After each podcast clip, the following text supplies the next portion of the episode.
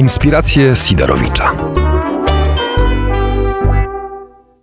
Wojtek Sidorowicz przy mikrofonie. Kolejna odsłona inspiracji Sidorowicza. Dzisiaj nie nagrywam jej e, od, z naszego studia, Natomiast wybrałem się w tym wypadku do hotelu, mój pierwszy wywiad w hotelu, bo gość e, także e, mało ma czasu i przyjechał prosto z Warszawy.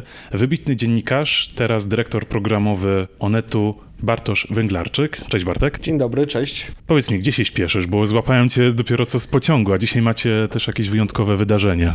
E, wiadomo, że do Krakowa przyjeżdża się po to, żeby się pobawić, więc myśmy przyjechali po to, żeby pożegnać naszą koleżankę, która odchodzi z Onetu. Mam nadzieję, a nawet jestem przekonany, że pożegnamy ją hucznie. Jak długo będziecie się bawić? No myślę, że do rana, zwłaszcza, że znasz niektórych uczestników i wiesz, że oni przed ranem nie kończą. Natomiast y, ja myślę, że skończę wcześniej, ponieważ jutro od rana muszę pracować. Mamy bardzo mocną historię e, jutro rano w Onecie. Muszę ją przeczytać jeszcze rano, więc nie mogę balować całą noc. Stracisz nam szczegóły? Jaka to historia? Nie. Czyli dopiero możemy dowiedzieć się, ale to będzie coś e, pokroju szlachetnej paczki, czy taśm Kijowskiego, tak jak nasz poprzedni gość Janusz Schwertner był ich autorem, twój pracownik. E, to będzie historia o niesprawiedliwości i sprawiedliwości. To będzie bardzo ludzka historia. Onet, bo tak e, cię przedstawiłem jako dyrektora programowego naczelnego, też tak mogę powiedzieć, Onetu. Ale to jest dopiero któraś e, z Twoich stacji zawodowych. Zaczynałeś e, no, w latach transformacji, bo to 89 rok w Gazecie Wyborczej i potem przez e, Rzeczpospolitą, przez magazyn Sukces, między innymi telewizję śniadaniową także, ale informacyjną Biznes i Świat TVN24. Miałeś epizod radiowy z Kubą Wojewódzkim w SK Rock. I teraz Onet. I jeszcze tak patrząc, to nie były długie czasy w niektórych, w niektórych miejscach, w których pracowałeś. E, dlaczego tak skaczesz z miejsca na miejsce dziennikarsko? Nie wiem, czy to można nazwać skakaniem, bo y, ja rzeczywiście w tym miesiącu obchodzę 30-lecie pracy zawodowej, ale z tych 30 lat 23 przepracowałem jednak w jednym miejscu, czyli w Gazecie Wyborczej. Mm, a w Onecie też już jestem 3 lata i to dokładnie też właśnie mija 3 lata, od kiedy jestem w Onecie. I y, ja wiem, czy to jest tak, takie skakanie. Y, wydaje mi się, że w Gazecie Wyborczej zrobiłem wszystko, co się dało i prawdę mówiąc, w pewnym momencie myślałem nawet, że będę tam do końca życia już, znaczy, że tam zakończę że to będzie pierwsze i ostatnie miejsce mojej pracy. Ale w którymś momencie uznałem, że jednak trzeba coś w życiu nowego spróbować. Y, rzeczywiście pracowałem już wtedy od kilku lat w telewizji, pracowałem w TVN, wcześniej w Superstacji e, i stwierdziłem, że dostałem ciekawą propozycję i po prostu ją przyjąłem i przeszedłem do sukcesu wtedy. Ja myślę, że i to jest jedna z moich podstawowych prawd życiowych, e, jestem, nie tylko myślę, ale też wierzę i jestem przekonany, że w życiu trzeba próbować szans. Jak się dostaje szansę, szansę na coś, to trzeba jej spróbować. E, o wiele gorsze jest e, mówienie, że żałuję, że czegoś nie spróbowałem, niż mówienie, kurczę, nie udało mi się. Bo kurczę, nie udało mi się, oznacza tak spróbowałem, mogło się nie udać. Mogę spróbować polecieć na księżyc, ale raczej szansa na to jest niewielka. Jak mi się nie uda, to trudno. Ale próbować trzeba. Jak się od życia dostaje szansę, to trzeba ją spróbować wykorzystać. Ale Gazeta Wyborcza, tak jak powiedziałeś, ona myślałeś, że będzie na całe życie. Mhm. Skorzystałeś z tych szans, jednak e, trochę e, rozstanie z tą Gazetą Wyborczą chyba nie było, do najmilszych nie należało. Rozstaliśmy się bardzo miło z gazetą i Gazeta Wyborcza jest taką moją rodziną cały czas. Ja uważam tą gazetę trochę za swoją nadal. E, I no, dlatego, że wszystko, co wiem o dziennikarstwie, no, wszystko i wszystkiego tego dowiedziałem się w Gazecie Wyborczej. Jest tam bardzo wielu moich przyjaciół. E, trzymam mocno kciuki za gazetę, żeby jej się jak najlepiej wiodło e, zawsze. Natomiast w, to w którymś momencie wydaje mi się, że po prostu ja zacząłem chcieć od życia zawodowego czegoś innego niż gazeta mogła mi dać. Pracowałem wtedy w telewizji. Miałem wrażenie, że nic więcej w gazecie nie zrobię i że po prostu był dobry moment. W dobrym momencie pokazała się ta nowa propozycja. I tyle, i po prostu z niej skorzystałem. Byłeś tam korespondentem zagranicznym, między innymi e, Waszyngton, Bruksela e, i ostatnie miejsce, czyli Moskwa. Znaczy odwrotnie dokładnie. Najpierw byłem w Moskwie, potem byłem w Brukseli, a potem w Waszyngtonie. To była ta rola, w której się spełniałeś przez te lata? Znaczy na pewno tak, na pewno y, praca korespondenta zagranicznego jest pasjonująca. Praca korespondenta zagranicznego wykonywana tak, jak się ją powinno wykonywać, bo ona też może być nudna i frustrująca, jeżeli się w nią nie włoży serca. Natomiast jeżeli się w nią włoży serce, jeżeli jej się poświęci, to ja uważam, że jest to jedno z najciekawszych prac, jaką dziennikarz może wykonywać. Oczywiście do niej jest potrzebne zainteresowanie sprawami zagranicznymi. Ja zawsze mówię, że y, młodym ludziom, którzy chcą być dziennikarzami, że powinni się skoncentrować na tym, co ich pociąga. Jeżeli się interesują sportem, najbardziej powinni być dziennikarzami sportowymi. Jeżeli kultura, to kulturalnymi. Natomiast jeśli kogoś interesują sprawy zagraniczne, a mnie zawsze po prostu pociągał, pociągał świat. Chciałem zobaczyć, jak żyją inni ludzie, jak wyglądają inne stolice, y, jak się polityka światowa układa no to nie ma lepszej pracy niż korespondent zagraniczny. To jest bardzo trudna praca korespondenta zagranicznego, bo byłeś w trzech tak naprawdę różnych miejscach. Unia Europejska, zupełnie inny ustrój, inne, inne działanie e, całego tego regionu. Waszyngton, zupełnie inna bajka i Rosja, zupełnie inna historia w tym wypadku. W jaki sposób dziennikarz musi przygotowuje się do pracy jako korespondent zagraniczny? Jeżeli próbujesz powiedzieć, że to jest trudna praca w przeciwieństwie na przykład do pracy dziennikarza radiowego prowadzącego wywiady, to ja się nie zgadzam z tym. Ja uważam, że e, każda praca dziennikarska jest trudna, jeśli ją dobrze wykonujesz. Jej się nie da wykonywać bez problemu. Jeżeli chcesz dobrze pracować jako dziennikarz, to jest to zawsze bardzo ciężka praca, często frustrująca, w której się często ponosi porażki. E, natomiast oczywiście, że e, ja miałem to szczęście, że byłem korespondentem zagranicznym w przełomowych dla Polski momentach, a nawet dla świata momentach, bo widziałem na własne oczy, jak się rozpadał Związek Radziecki. Działa się historia po prostu. E, byłem na wojnach w rozpadającym się Związku Radzieckim. Siedziałem na, na głowie Dzierżyńskiego przewróconego na Łubiance na Moskwie. No to, to były niesamowite rzeczy. Widziałem, jak Polska wchodzi do NATO, widziałem, jak Polska wchodzi do Unii Europejskiej. To rzeczywiście było e, wszystko fantastyczne, ale świat jest pasjonujący cały czas. Teraz dziennikarze, którzy na przykład śledzą Brexit w Londynie, e, ja bym bardzo chciał być teraz takim dziennikarzem, który po prostu zasuwa w Londynie pisząc o i mówiąc, bo teraz oczywiście wszystko robimy, mówimy, robimy wideo, nagrywamy podcasty, piszemy teksty, ale dziennikarze, którzy dzisiaj piszą o Brexicie, też za 20 lat będą mówić, kurczę, widzieliśmy jak się historia dzieje, byłem przy Brexicie. Takich sytuacji jest mnóstwo. No, mój kolega e, i przez wiele lat towarzysz pracy w Gazecie Wyborczej, Tomek Surdel, który przygląda się wojnie w Wenezueli, w tej chwili wojnie domowej w Wenezueli, też jest świadkiem historii dziejącej się. W Waszyngtonie byłeś w jakich latach korespondentem? Do Waszyngtonu przyleciałem e, w dniu, w którym ukazał się artykuł w Washington Post o romansie prezydenta Clintona z panią, której nazwiska wówczas nikt nie kojarzył, bo Niką Lewinsky. E, i był to 98 rok, styczeń 98, e, a wróciłem do Polski pod koniec 2004 roku. Byłeś świadkiem także tej ogromnej katastrofy na World Trade Center i pamiętasz tą pracę, jaką wykonywałeś? Czy muszę powiedzieć, że znaczy jest to, z jednej strony jest to jedno, jedno z najważniejszych przeżyć w moim życiu, również prywatnym. To jest takie przeżycie, które zmienia ludzi. Zmienia sposób, w jaki patrzymy na świat, zmienia sposób, w jaki patrzymy na innych ludzi. Ja straciłem kolegę w World Trade Center, kolegę amerykańskiego dziennikarza, którego znałem dobrze E, który poszedł wywiad zrobić i zmarł w World Trade Center. E, siedziałem na dachu swojej redakcji w Waszyngtonie i obserwowałem płonący Pentagon, e, więc, ale muszę powiedzieć z drugiej strony, że tych pierwszych dni po ataku nie pamiętam. I ja się kompletnie jakoś wtedy na tej pracy skupiłem. Nawet dzisiaj, jak czytam swoje teksty z tamtego okresu, z tych pierwszych dni po 11 września, to nie pamiętam, jaki pisałem ale oczywiście jakby emocje związane z tym wydarzeniem pamiętam, myślę, że zawsze będę pamiętał do końca życia. Tak? Wiesz, że ja studiuję dziennikarstwo, mm, to już sobie powiedzieliśmy i też dlatego interesuje mnie to, w jaki sposób korespondent zagraniczny, zmieniając miejsca, to też jak się przygotowuje, co on musi wiedzieć o kraju, do którego jedzie to znowu wracamy do mojego stwierdzenia, że praca dziennikarza jest zawsze taka sama. E, czy ty się przygotowywałeś do rozmowy ze mną? Mam wrażenie, że tak, bo sporo wiesz o, o, o moim życiu zawodowym. Więc tutaj jest dokładnie to samo. Trzeba się przygotować. E, trzeba jak najwięcej wiedzieć o przedmiocie, o którym piszesz. I znowu, jeżeli chcesz się specjalizować w opisywaniu podnoszenia ciężarów, to musisz wszystko wiedzieć o podnoszeniu ciężarów. Jeżeli jedziesz na korespondenta do Francji, to musisz wiedzieć wszystko o Francji. Nie ma tutaj jakby złotego, złotej metody, jak to obejść, czy powiedzieć, że jeden to robi tak, drugi to robi tak. Jeżeli chcesz pojechać na korespondenta zagranicznego, dobrze by było, żebyś znał język, chociaż to nie zawsze jest takie proste, bo jednak e, dziennikarze, którzy opisywali wojnę w Wietnamie, raczej po wietnamsku rzadko mówili. Natomiast y, trzeba wiedzieć wszystko, co się da o kulturze, przeczytać wszystko, co się da, obejrzeć filmy, obejrzeć wszystko, co się da, posłuchać każdego podcastu na temat tego kraju, jakiego się da. Korespondent zagraniczny ma to do siebie, że musi ogarniać wszystko, w związku z tym musi ogarniać politykę tego kraju, kulturę tego kraju, czasami sport tego kraju, gospodarkę tego kraju.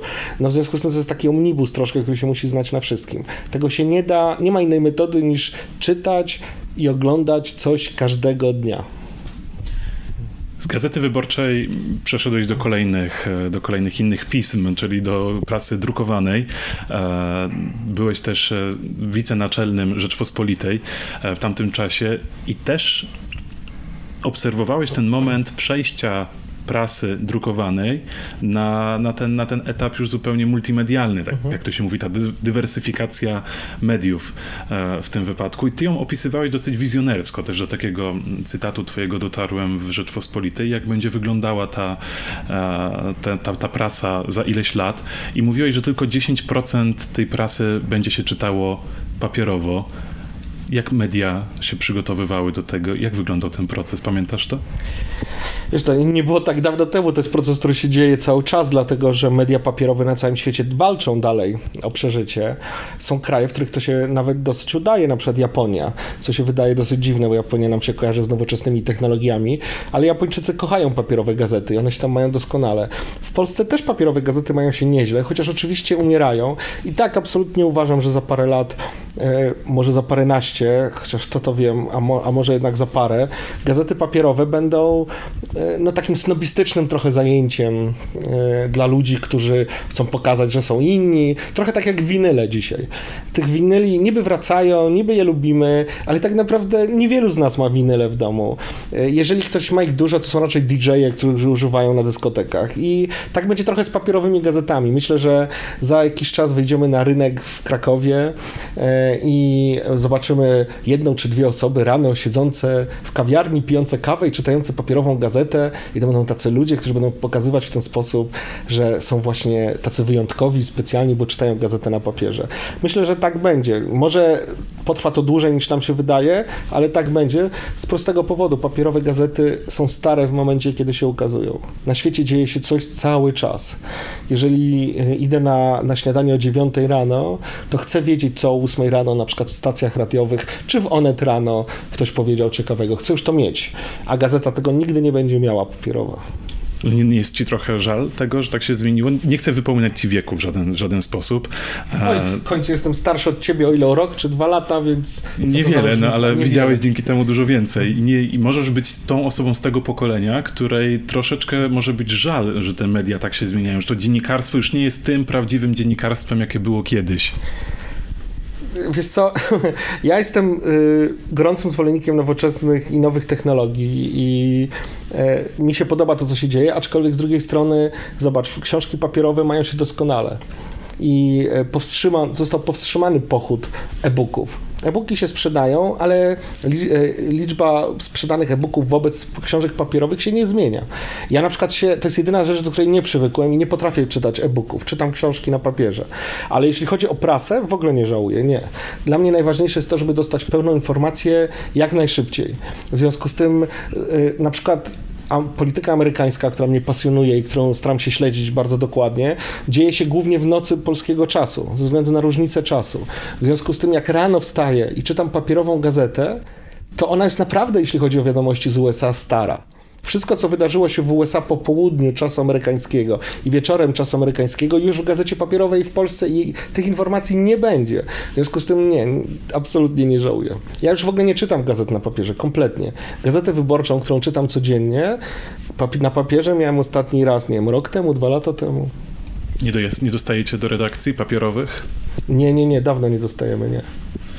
Pytam jeszcze o tą e, zmianę takich mediów, bo zastanawiam się, tak się mówi, że wszystko teraz będzie elektroniczne, wszystko przejdzie na tablety, na nośniki elektroniczne, ale jeżeli jest e, ogromna gazeta, w której ty pracowałeś, Gazeta Wyborcza, e, która była wydawana tylko i wyłącznie w papierze i ma tych dziennikarzy iluś, którzy pamiętają różne czasy, e, jak wygląda takie przygotowanie się, takie, nie wiem, czy to pamiętasz, e, jak takie przejście stopniowe na te, na te nośniki elektroniczne? Co, znaczy, ja w przeciwieństwie do dziennikarzy, którzy są naprawdę starsi ode mnie, nigdy w życiu nie pisałem tekstu na maszynie do pisania.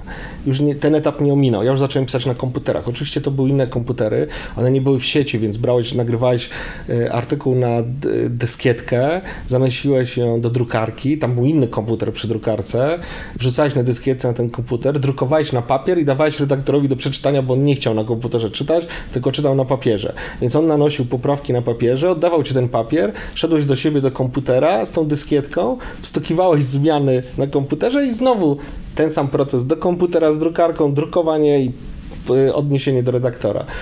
Y, to, co, te zmiany nastąpiły błyskawicznie. Znaczy, to, to, to, były tak oczywiste zmiany technologiczne, y, że zobacz, to jest tak jak z telefonami komórkowymi. One weszły, a potem ile to trwało? Rok, dwa, trzy lata i nagle się okazało, że wszyscy mamy telefony komórkowe. Tutaj było podobnie. W momencie, kiedy padły drukarnie y, takie w starym stylu, ja jeszcze, to, to rzeczywiście jeszcze pamiętam. Chodziłem do drukarni na składy o, te ołowiane, na ramię, zecerzy, którzy składali. To był przepiękny widok zresztą.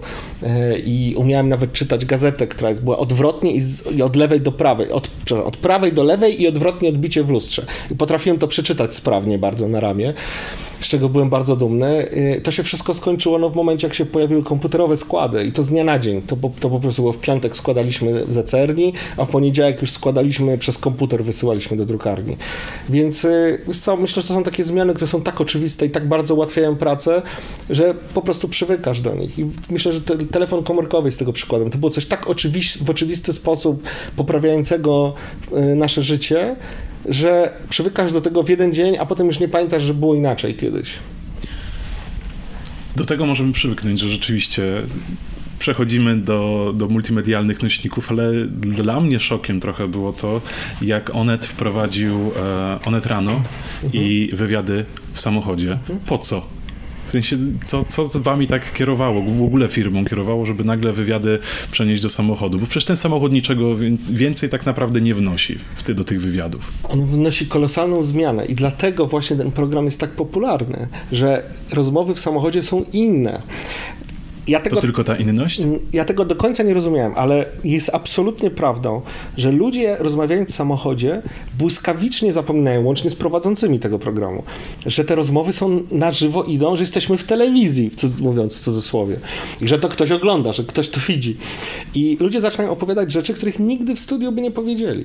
To jest to bardzo łatwo sobie wyobrazić. Ja też y, zawsze mówię, że każdy z nas jeżdżąc samochodem rozmawia z ludźmi. Jak jedziemy z kimś w samochodzie, no to bardzo rzadko się milczy. No i może ja jestem wyjątkowy, ale ja ze swoją dziewczyną, jak jadę samochodem, to gadamy do siebie bez przerwy.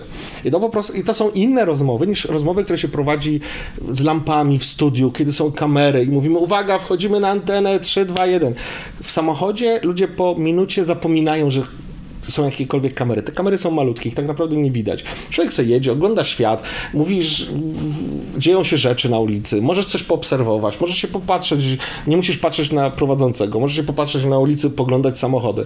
One są naprawdę inne i przez to ten program jest y, tak popularny. Nie dlatego, że on jest nagrywany w samochodzie, tylko dlatego, że rozmowy w samochodzie są inne od rozmów w studiu. Rzeczywiście to jest ta rzecz, na którą można zwrócić. Chyba, że jest się Kubą wojewódzkim, to się nie zapomina, że kamera jest i się ciągle w nią patrzy i się tak, robi ale oczywiście, no, no, Kuba jest oczywiście bardzo wyczulony te rzeczy, aczkolwiek przypomnę, że Kuba jak był u nas, e, to zupełnie w sposób absolutnie niezaplanowany samochód TVP stanął obok naszego samochodu i wtedy Kuba wyraził parę komentarzy pod adresem e, kolegów z telewizji TVP, co było bardzo śmieszne i co byłoby niemożliwe w studio. Ja kiedyś spotkałem świętego Mikołaja na ulicy w Wonetrano, co też w studiu nie byłoby możliwe. Pytanie tylko, cieszę się, że nawiązałeś do tego, co zrobił Kuba Wojewódzki w tym programie.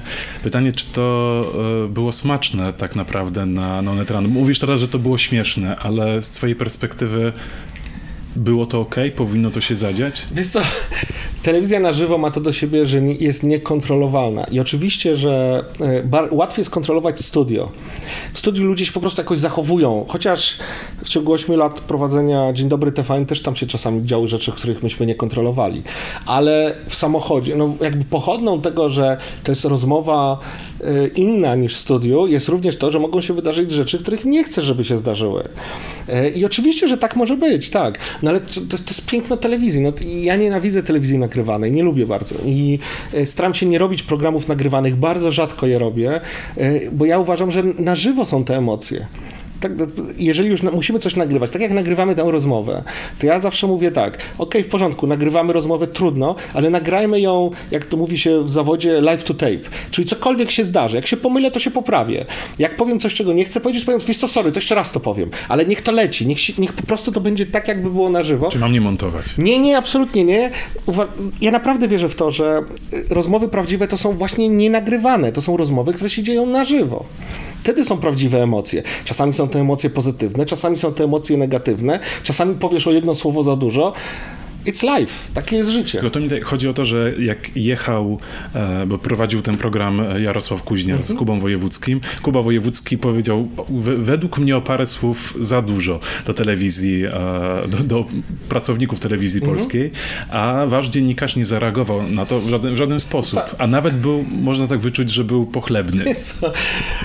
Y, może Jarek powinien był coś powiedzieć, to jest pytanie do Jarka oczywiście, natomiast oczywiście zawsze po fakcie łatwo się mówi, a tam się dzieje, jesteś właśnie na żywo, ty jako prowadzący wiesz, że to oglądają ludzie. Oczywiście czasami reagujesz lepiej, czasami reagujesz gorzej.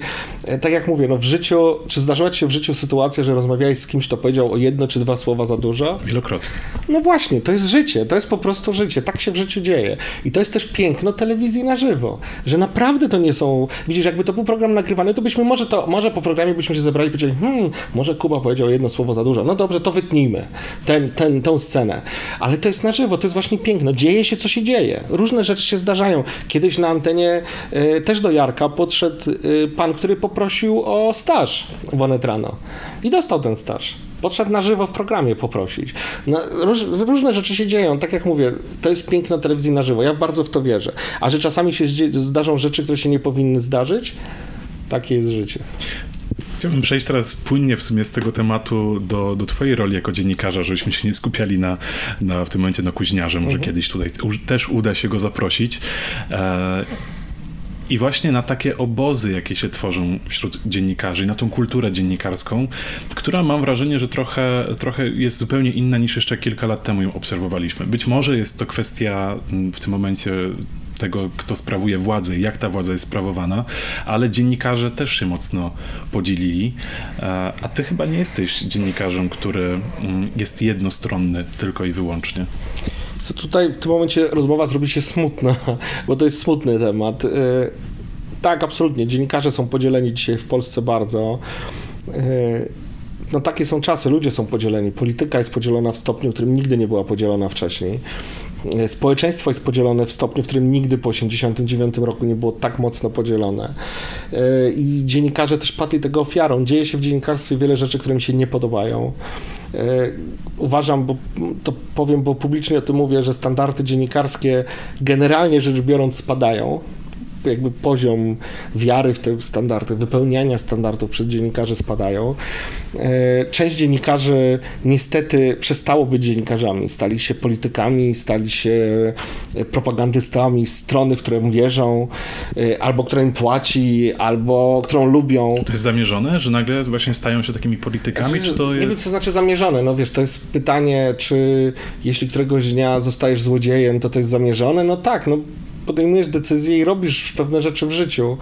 E, robisz je dla pieniędzy, robisz je dlatego, że uważasz, że Polska będzie lepsza dzięki temu. Są różne, różne motywacje, bo dostajesz propozycję awansu.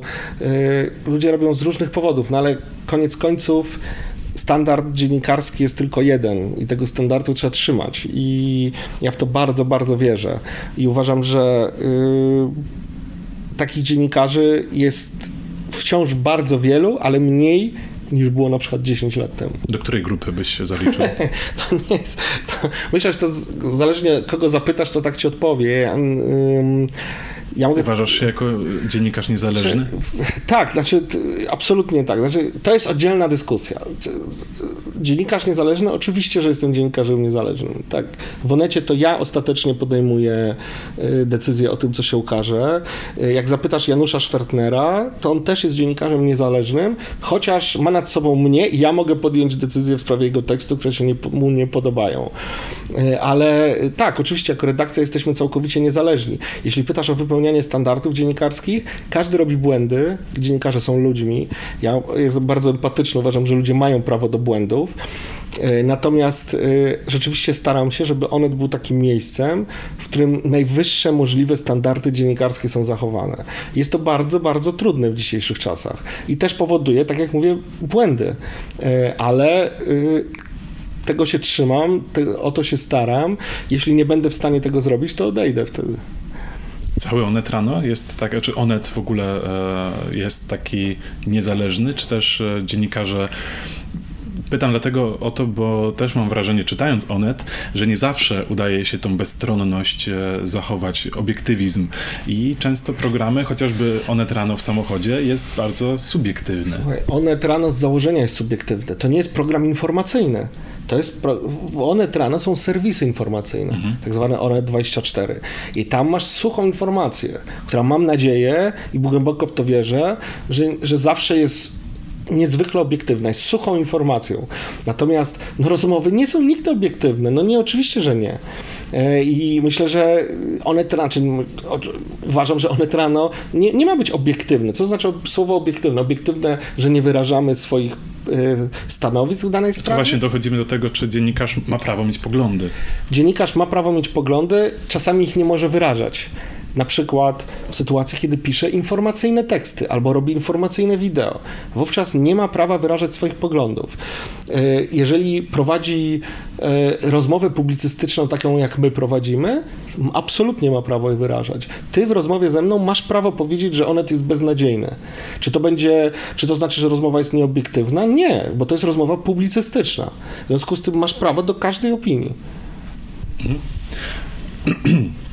I sekundkę. Już mi. To się wytnie. Tak, to się. Nie, nie będziemy wycinali. Okay, Umawialiśmy się na, na niewycinanie, ale mi. To ty zadajesz pytanie, a ja idę po wodę w takim razie. Ale obiecaj, że tego nie wytniesz. Obiecuję, że nie, nie wytnę. W ogóle jesteśmy w pokoju, w którym e, nawet toalety, toaleta jest tak naprawdę częścią pokoju, bo jest odsłonięta. Nie ma zasłonek. Taki bardzo ekshibicjonistyczny pokój. E, Pytam o to każdego gościa, bo staram się też samemu zobaczyć, ale też pokazać innym swoim słuchaczom, którzy, do których chcę trafić, e, że często drogę, jaką się osiąga do momentu, w którym się jest. W tym momencie wydaje mi się, że jesteś, możesz powiedzieć, że w jakiś sposób jesteś spełnionym dziennikarzem. Mhm. Jesteś dziennikarzem rozpoznawalnym, który przeszedł bardzo dużą drogę. Od gazet, przez radio, po telewizję e, i po samochód, e, po Lexusa. No to, to muszę chyba wyciąć. Słuchaj, nie musisz, to jest twój podcast, nie musisz wycinać. A, rzeczywiście. Powiedz mi, skąd pomysł u ciebie na bycie dziennikarzem?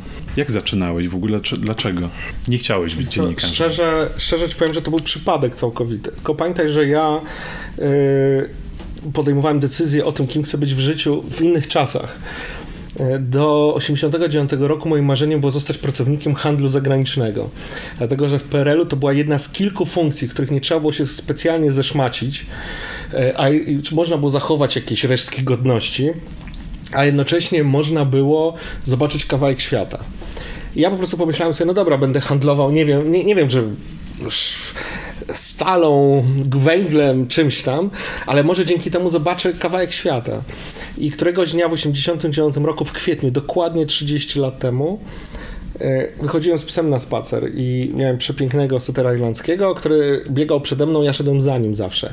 I on zawsze miał takie miejsce obok mojego domu, gdzie skręcał w prawo, a tego dnia ku, ku mojemu zdumieniu skręcił w lewo, potem się okazało, że tam taka dziewczyna, seterka irlandzka mieszkała, za którą on biegał. Więc poszedłem za nim w lewo i zobaczyłem dwóch facetów, którzy na ścianie domu e, przywiercali wielką planszę z napisem Solidarność. Musisz pamiętać, to jest kwiecień 89 roku. Nie ma miejsc e, na, na Warszawie czy w Polsce, gdzie możesz spotkać ludzi na ulicy przykręcających e, tablicę z napisem Solidarność. Więc podszedłem do nich i przyglądałem się chwilę i zapytałem, czy mogę im pomóc. I chodziło mi o to, że mogę podtrzymać drabinę, czy śrubki im podawać. A oni zrozumieli, że ja chcę pomóc w gazecie wyborczej, która właśnie w tym budynku, gdzie oni przywiercali tą tablicę, zaczynała działalność. Ja, I w związku z tym powiedzieli, wejdź tam w tą klatkę pierwszą i tam się zapytaj. Więc wszedłem w tą pierwszą klatkę i ciągle nie mając pojęcia, czego chcę, podszedłem do pierwszej pani, którą spotkałem, która potem była moją pierwszą szefową w gazecie i zapytałem, czy mogę pomóc. I ona się na to zapytała, a co potrafisz? A ja na to powiedziałem nic. A ona na to powiedziała, a potrafisz robić kawę i herbatę? Ja powiedziałem tak. A ona powiedziała, to przyjdź jutro o ósmej. Ja pobiegłem do domu. Mama mnie uczyła przez wieczór, jak się robi kawę, bo też tego nie wiedziałem, bo jeszcze wtedy nie piłem kawy. Dopiero potem zacząłem masowo pić kawę. I następnego dnia ósmej się stawiłem. Moją pierwszą pracą w redakcji gazety było robienie kawy i herbaty. Ile tak miałeś lat wtedy? Wtedy miałem 18 lat. Byłem yy, ile, półtora miesiąca przed maturą. I tak się potoczyła twoja kariera dziennikarska. Tak się potoczyła moja kariera dziennikarska. Robiłem... Nie robiłbyś tego teraz, co robisz? Robiłem fatalnie kawę, w związku z tym po chyba dwóch czy trzech tygodniach Helena Uczywo, ówczesna wicenaczelna gazety, e, stwierdziła, że trzeba mnie odsunąć od robienia kawy, która była kluczowym przedmiotem w redakcji i przerzucili mnie do działu komputerowego. Zostałem drugim pracownikiem w historii Gazety Wyborczej działu komputerowego, nie mając pojęcia o komputerach. Potem zostałem pracownikiem działu łączności z czytelnikami i zacząłem pisać jednocześnie teksty i tak to się zaczęło. Aż przeszedłeś do działu zagranicznego. Aż w 90 roku, w dniu inwazji na, Ira na Kuwait, kiedy Saddam Hussein napadł na Kuwait, ówczesny szef działu zagranicznego Gazety Wyborczej biegał z rozpaczą w głosie po redakcji, pytał, kto zna języki obce, więc ja się zgłosiłem, że znam angielski, którego nie znałem wtedy, nie mogę powiedzieć, że znałem, no ale jak się nikt nie chciał zgłosić, to ja się zgłosiłem i myślałem, że będę pisał o tej wojnie, bo byłem bardzo podekscytowany, ale okazało się oczywiście, że nie pisałem o wojnie, tylko przez pierwsze cztery dni on potrzebował kogoś, kto będzie pisał o innych rzeczach niż wojna w Kuwejcie. Bo on się musiał zająć tym Bo on tematem. się musiał zająć ważnymi rzeczami. I y, pierwszy tekst, który napisałem w życiu, to była notka długości dwóch zdań o obozach pracy w Chinach. Coś tam, że Chińczycy zaprzeczają, że mają takie obozy. Pisałem ją cztery dni, ponieważ redaktor mi ciągle odsyłał i to za każdym razem było dyskietka na komputer z drukarką, drukowanie do redaktora, poprawki odsyłał i to cztery dni trwało. Ja czwartego dnia już miałem absolutnie dosyć bycia z dziennikarzem, już stwierdziłem, że to w ogóle jest jakiś absurd kompletny, ale piątego dnia ta notka się ukazała i w dniu, w którym się ukazała, ja biegałem po wszystkich znajomych i mówiłem, że świat się zmienił, ponieważ na ósmej stronie, na samym dole jest super, hiper, najważniejszy tekst w gazecie tego dnia, notka o obozach pracy w Chinach e, i tego dnia już wiedziałem, że chcę być dziennikarzem, ponieważ ta adrenalina, e, kiedy człowiek widzi swój tekst w gazecie, wszystko jedno, czy to jest notka, czy czołówka gazety, jest jednak powalający i powala mnie do dzisiaj. I co potem? Dziennikarsko? No, potem e, pojechałem do Rosji pierwszy raz. E, I pojechałem do Miednoje, co było dla mnie ważnym wyjazdem. Pojechałem dlatego, że miałem podro- no to są trudne rzeczy, ale miałem takiego, taki kartofel, który była odbita pieczątka AB, która wtedy była wizą turystyczną do Związku Radzieckiego. Wiem, że to są rzeczy, których nie rozumiesz, ale tak było. Ja miałem taki kartofel w domu i się okazało, że... Raptem mogę... dwa lata różnicy. I mogę... A raptem dwa lata różnicy. I mogłem sobie odbić ten, e, ten kartofel w paszporcie okazało się, że jestem jedyną osobą w dziale, która ma taki paszport. Po pierwsze ma paszport w domu, co wtedy było rzadkością, a po drugie ma ten kartofel. I w związku z tym trzeba było pojechać z delegacją rządową do Miednoje i pojechałem. I tak się zaczęło. Potem drugi raz 19 y, sierpnia 1991 roku o 6 rano zadzwonił do mnie szef działu zagranicznego do domu. Mama się wściekła, bo obudził ją, bo telefon był przy jej łóżku, więc ona obudziła mnie i szef się zapytał, y, czy wiem, co się dzieje. Więc ja powiedziałem, nie wiem, bo śpię. Na co on powiedział, jest wojna w Rosji, więc ja go prosiłem, żeby był cicho, bo mama usłyszy i kazał mi się pakować. Powiedział, że o, o 9 jest samolot do Moskwy, Sasu pamiętam, taki wielki Boeing, szeroko, szeroko, y, szerokokadłubowy. E, i razem z Krzyśkiem Millerem i razem jeszcze z Czarkiem Sokołowskim z AP, dwoma fotografami, jeden z gazety, a drugi z AP, wsiedliśmy w ten samolot i polecieliśmy do Moskwy, byliśmy jedyni trzej na pokładzie. I stewardesa e, się popłakała, jak mnie zobaczyła, bo uważała, że zginę natychmiast w tej Rosji. I ona się tak martwiła, że takie dziecko leci na wojnę. W związku z tym nas przesadzili do biznes klasy i to był jeden z najlepszych przelotów lotniczych, jakie w życiu odbyłem. Do momentu, kiedy zobaczyliśmy transportery opancerzone na Szeremietiewie w Moskwie, wtedy już przestało być śmiesznie. Miałem tam jechać na dwa tygodnie, zostałem pięć lat W Rosji. w Rosji. A studia? Co robiłeś? Co robiłem studia zaocznie. Robiłem dziennikarstwo, co też nie było łatwe, bo na pierwszych zajęciach obraziłem wykładowcę, który.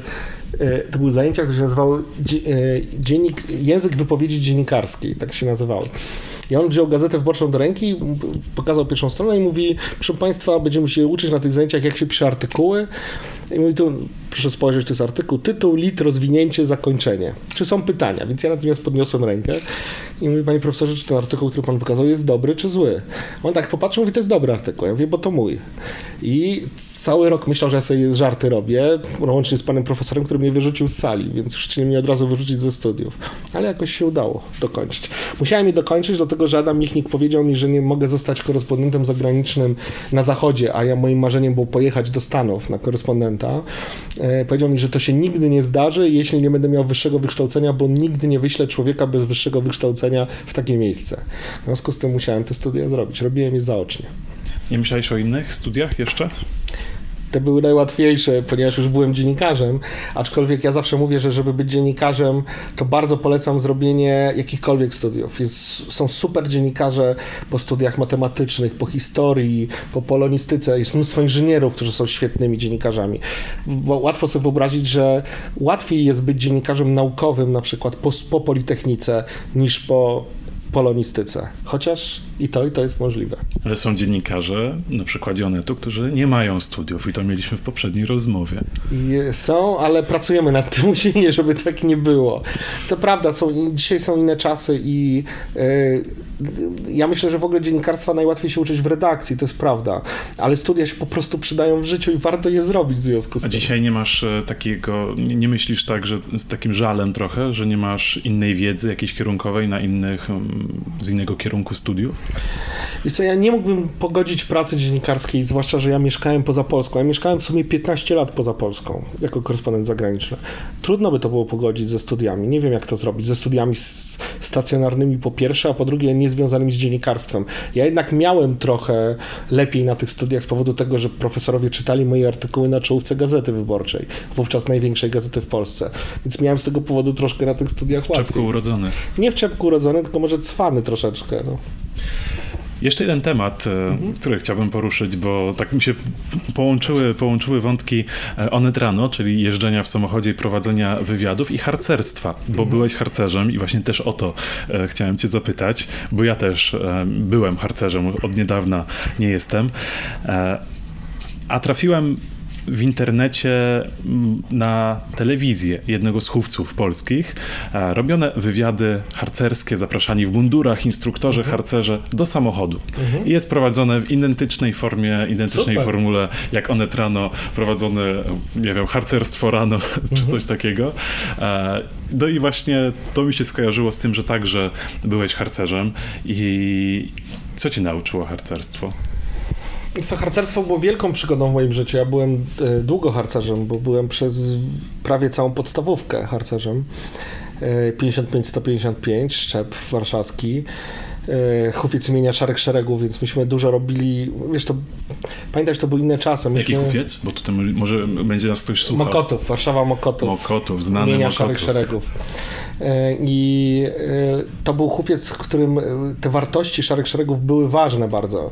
Myśmy się opiekowali siostrą Rudego, znanego harcerza, który walczył w szeregach Armii Krajowej w czasie wojny.